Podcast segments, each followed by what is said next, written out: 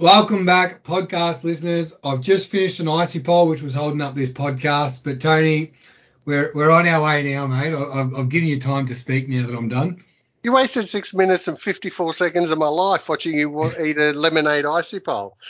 I know it went longer than I expected too. I just I think time got away from me, and when sort of Willow called through to to start the podcast, I was already sitting there licking away. So um, we're good to go now, though. But we're going to chat today about um, the second time around. So a lot of intricacies to this. Um, it's something you deal with a lot uh, in our industry, but just even talking, not so much just divorce, um, but when people find other partners or, or move on from each other, even in their working lives, um, they're sometimes within businesses and things like that. So sometimes it's it's messy, um, sometimes it's not, uh, and it's actually very mutual. So, but you're always dealing with different scenarios. Yeah, there's lots of different scenarios. I mean, it's it's interesting. The first statistic I'll quote, you know, I'm a man of statistics, is uh, 100% of divorces are actually caused by marriage. Yeah, it is true. so, so, but of course, when you it was, it was interesting speaking to Joe Walters, who we work very closely with, who does a lot of our estate planning and is also a very high-profile divorce lawyer. It's interesting that she said, although I think it was one in three marriages end in divorce, second marriages uh, statistic is uh, half of them end in divorce. But she said when you actually include de factos, because a lot of time she's you know, working with a de facto couple that have separated, and when we say de facto, they might have been together for eight or nine years uh, that are separated and separating assets. Uh, she said it's actually quite interesting. The statistic is probably closer to about 70%. So it just goes to show that it's. Um, I was just about to sing an Elvis song, "Love Me Tender." Uh, no, it, it, just goes to show that it's not necessarily until death do us part anymore. Yeah. So it's uh, and you know the as we were talking earlier, the quickest wealth de, de, deterioration of anyone's life is always going to be divorce or separation. Splitting assets, and and look, it's sometimes it's quite a lengthy process sometimes to you know get through in splitting those assets, um, and it's something that we help guide our clients through that process if that's something that they've gone through along with their lawyers. Um, you know, obviously we yeah, don't make decisions.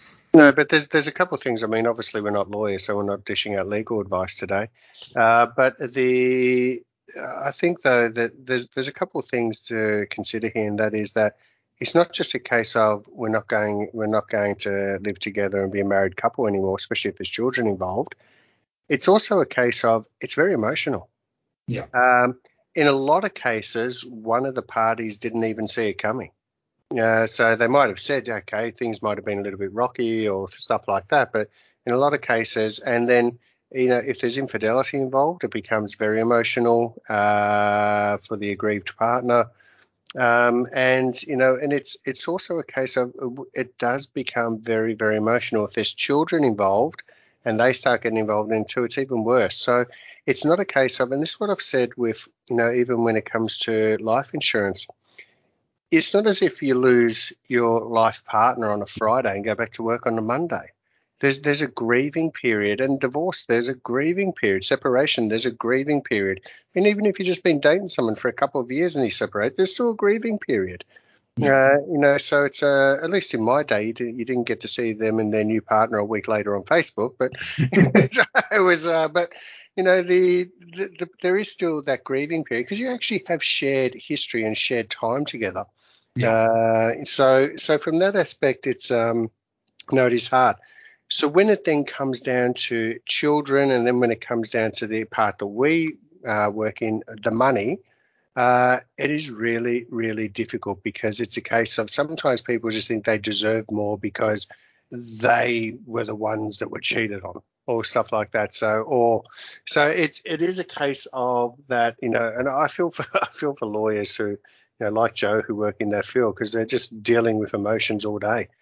Uh, that's their, you know, and sometimes unrealistic emotions too. So, um, but I think, you know, one of the first cases you dealt with me, we were looking at the financials of, of a divorce, and uh, for some reason we always tend to be uh, chosen to act uh, on the wife's case on the wife side of divorce. With, um, but you know, you look at the financials, and sometimes one of the biggest things is understanding that there's going to be a lifestyle change. Yeah. Yeah. So understanding that your household spending uh, will no longer be the same. Yeah, and understanding and understanding that you may have to step in and educate yourself as well as you may not have taken on that initial role of you know looking after the finances within the house, um, but after that split, you're gonna have to step up and, and start to educate yourself, and I guess that's where we lend a helping hand um, for those clients. But you know, it's sometimes a lot to take on for people. It is. It seriously is. It's uh, it's you've dealt with the emotional trauma of separation to start with if there's children involved, and even if you kept it as amicable as you possibly can, the children are a bit older. From that aspect, you know, the children are still going to be affected, but they haven't been dragged through it. So that's that can be a positive. The next part, though, is um, you've got this situation where finances. Well, why can't I keep living in the family home? You know, so why why should I? Why should he or she get the family home? You know, what, where am I going to live? What am I going to do? Um, you know, if one of the partners was a, um, you know, always worked and the other partner took a longer time out of the career to raise a children. So it's, um, I had one case of a guy I knew many, many years ago through triathlons and, know, he was actually speaking to me about his situation. Him and his wife were going through a separation. He's, he made the comment, but why would she get part of my superannuation? I've worked, that's mine. And it's just like, well, you know, unfortunately, you've got two children that she's taken 10 years away from her career to raise. She's just worked just as hard and given up uh, just a lot. She's actually given up her work career to be able to raise your children. Um, and basically, and I mean, even even in regards to my divorce, and without giving away any financial details, but regarding the superannuation, it was it was it was judged that, yep, so I thought we would end up uh, splitting it down the middle. Our superannuation fund was about 90% um, uh, my contributions and my assets in there, and it was about 10% hers. Uh, but at the at the same time, oh, about 15% hers, 85 15. Um, I, all her contributions I'd actually made on her behalf. Uh, but it was decided uh, that um, she gets to keep all of hers and she got to keep 60% of mine. Now, the reason being is because she didn't have the same uh, ability to be able to work and earn income and have contributions going towards a retirement, whereas I did. So, and you know that that that's fair enough. We've seen other situations as well where a superannuation fund, you have somebody who's basically got it for life, that's fine. And the other member, you know, in this case, uh, like what happened with me, Max, who very much has nothing. So even though uh, they might think a split of 50-50 is fine. It still might leave one of those partners, uh, you know, on the age pension, living off the age pension retirement because their their ability to work and actually start funding superannuation at you know at the age of 50 is especially if they're only on a job say earning 50 60,000 a year is far less than the other partner who might have been in a job earning 200 300,000 dollars a year who is fully funded in their superannuation so the, that part of it is actually having to make the lifestyle change uh, changes, but then change your life. So you've got the aspects there, Jamie, of, for example, but we always just went out and spent money and never had to think about it because one of the partners might not have been looking after the budget. Yeah. It's uh, and then all of a sudden you've got the scenario where, um, but why can't I keep spending $120,000 a year? because your salary is only 60. Yep. And you know we don't we're not going to burn through all the funds that we have saved here. Um, yeah. Why shouldn't Why shouldn't my partner uh, make the shortfall because your partner is no longer funding your lifestyle? Yeah. So it's uh, and these are all, these are all the scenarios that happen, but then there's also the scenario: what happens if they, uh, you know, all of a sudden there's a new partner? You say each they go their separate ways. They've um, changed things, and all of a sudden there's a new partner on the scene. Uh, what happens, as you said, the second time round, Jamie? And are you, do I guess when we get into this, um, the question leading into it as well is, you know, how how do you see when the two clients are sitting there? Is there nerves when they're talking about that second time around? Are, are they scarred from those? Uh, you know, are they taking caution in having those meetings? Yeah, everyone's decision in life are based on scars uh, from the past. There's no doubt in that. So it's um, so we, we all we all make decisions in life based on uh, our experiences throughout life. And we did have a case uh, recently where they uh, they've been together for three years. Uh, her divorce was finalised about four years ago. Basically, all she, all her proceeds from the divorce is realistically all she's got for the rest of her life. She can't muck that up. Um, he uh, has led pretty much a good single life and spent all his money and he'd go and work eight months and then uh, holiday for quite some period of time. Uh, never really earned a great income as a result of that, uh, but now is earning very a very large income. So whereas she in the relationship, the bank account financial assets has come from her, uh, from her actual divorce, but the large cash flow coming into the business is coming from him now. So even though there might be a distortion in respect to the balance of what's being brought into the relationship, there's also a just very large distortion in income. So in 10, 15 years' time. And, you know, she did ask the question, well, what would happen, you know, if we're doing these investments here, what would happen if we were to separate? And that came actually that came actually as a shock to him.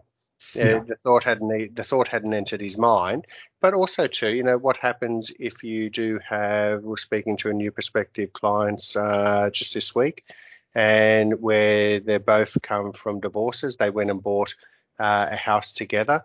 Uh, she's got four children. He's got three children.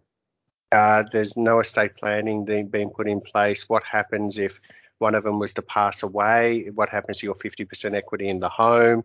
There, there's all these scenarios that all of a sudden, through the blended family or the modern family, as per one of my favorite all-time TV shows, uh, good old Jay and Gloria, uh, so it's uh, but um, the the basis behind it is it's true. What happens?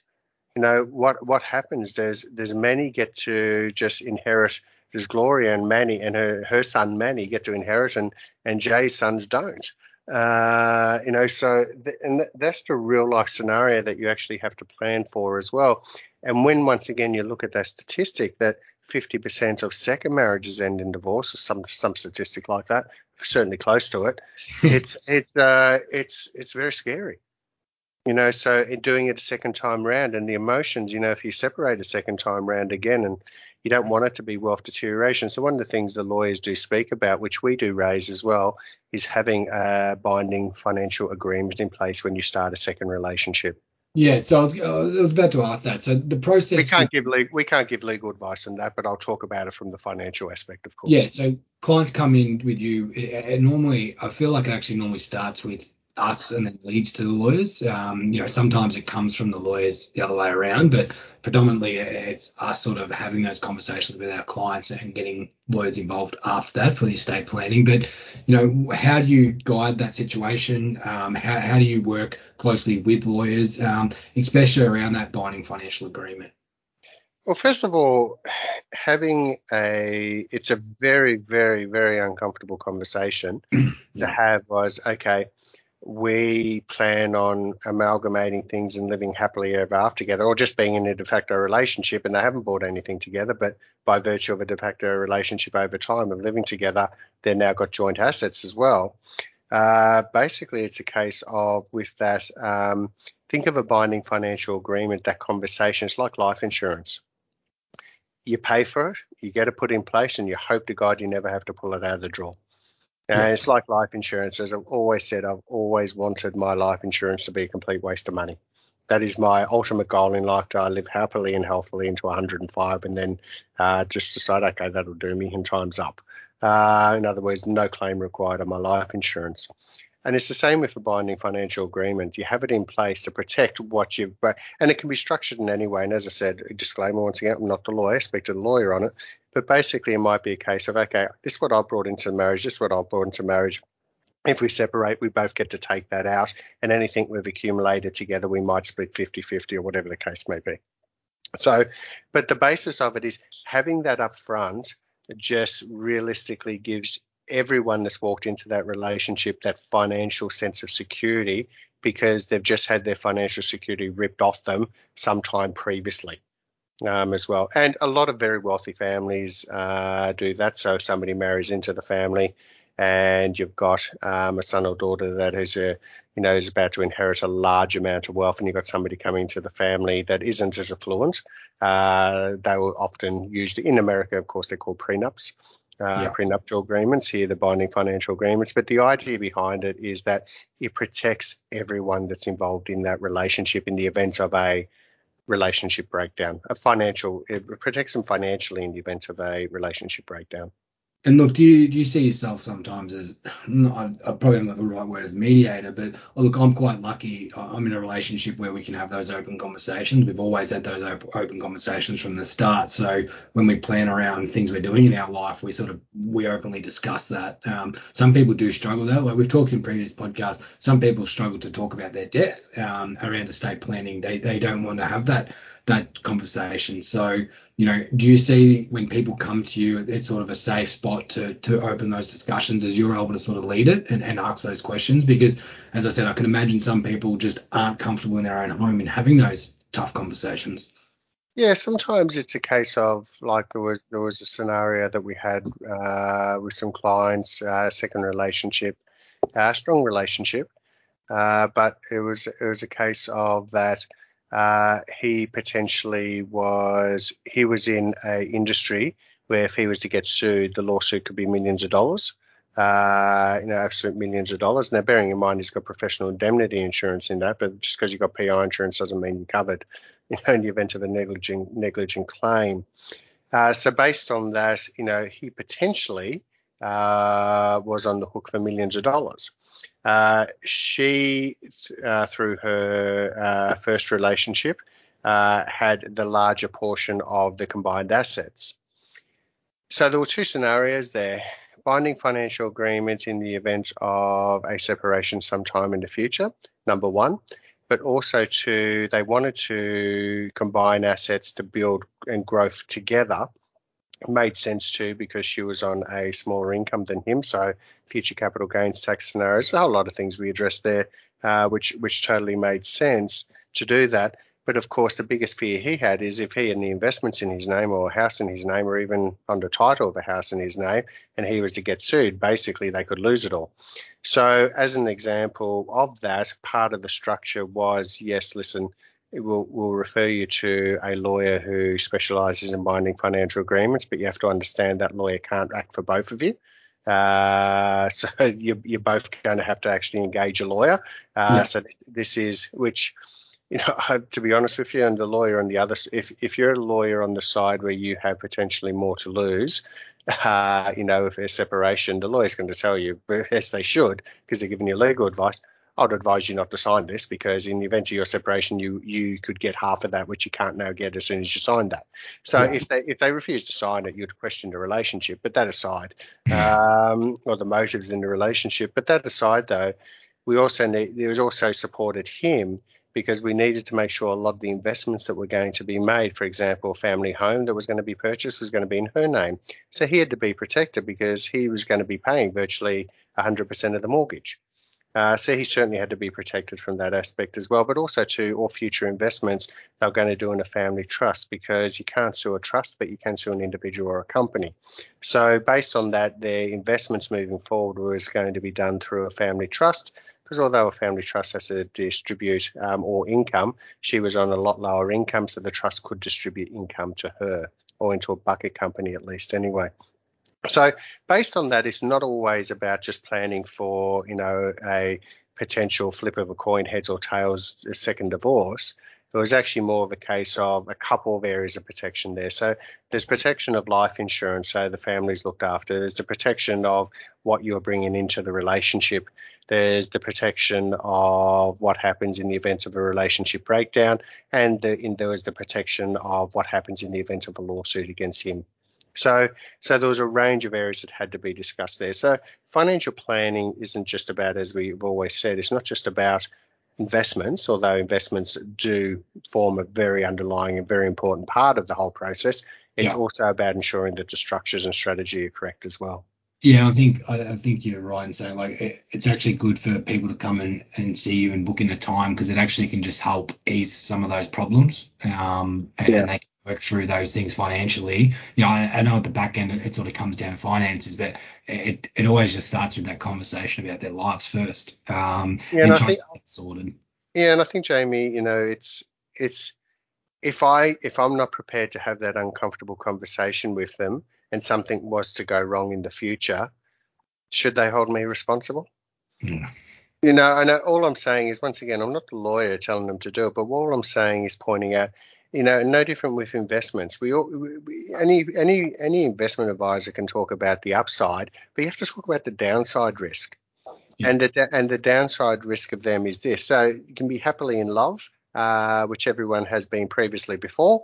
Uh, but you know, it's a case of but what happens. So if I'm uncomfortable having that conversation with them, um, then they might turn around and say, "We're fine. We, we don't we don't need that." That's okay. Yeah. As long as I've done the right thing by having that conversation with them, I have to always talk about, or any planner, uh, which unfortunately I know a lot don't, but you have to actually talk about all the risks involved in life. You know, so the risk of not having enough money in retirement, you know, uh, because you buy too much you know, avocado and eggs breakfast or whatever the case may be, uh, the the risk of um, of not being able to turn up to work due to an accident or illness, the risk of a divorce, the risk of uh, investing in speculative things that you don't know anything about that sound good on the surface and you lose all your money because someone told you set up a self-managed super fund and give me all your money and I'll invest it. So there's there's all these things. So if we're not comfortable in being able to raise these uncomfortable things with clients, then realistically the client should be wondering whether they should be using us. Fantastic. Tony, really appreciate your time again today, mate. Um, and we'll chat soon. Wonderful. Thanks, Jamie. The Kofkin Bond podcast is a product from Kofkin Bond & Co., which we are an authorised representative of Count Financial. All information in this podcast is for education and entertainment purposes only. It is not intended as a substitute for professional finance, legal, or tax advice. The hosts of the Kofkin Bond podcast are not aware of your personal financial circumstances. Before making any financial decision, you should read the product disclosure statement and, if necessary, consult a licensed financial professional. Do not take financial advice from the podcast. For more information, head to the disclaimer page on the Kofkin Bond website, or you can find resources on the ASIC website and find a registered financial professional near you. In the spirit of reconciliation, Kofkin Bond & Co. and the host of the Kofkin Bond podcast acknowledge the traditional custodians of the country throughout Australia and their connections to land, sea, and community. We pay our respects to their elders past, present, and extend that respect to all Aboriginal and Torres Strait Islander people today.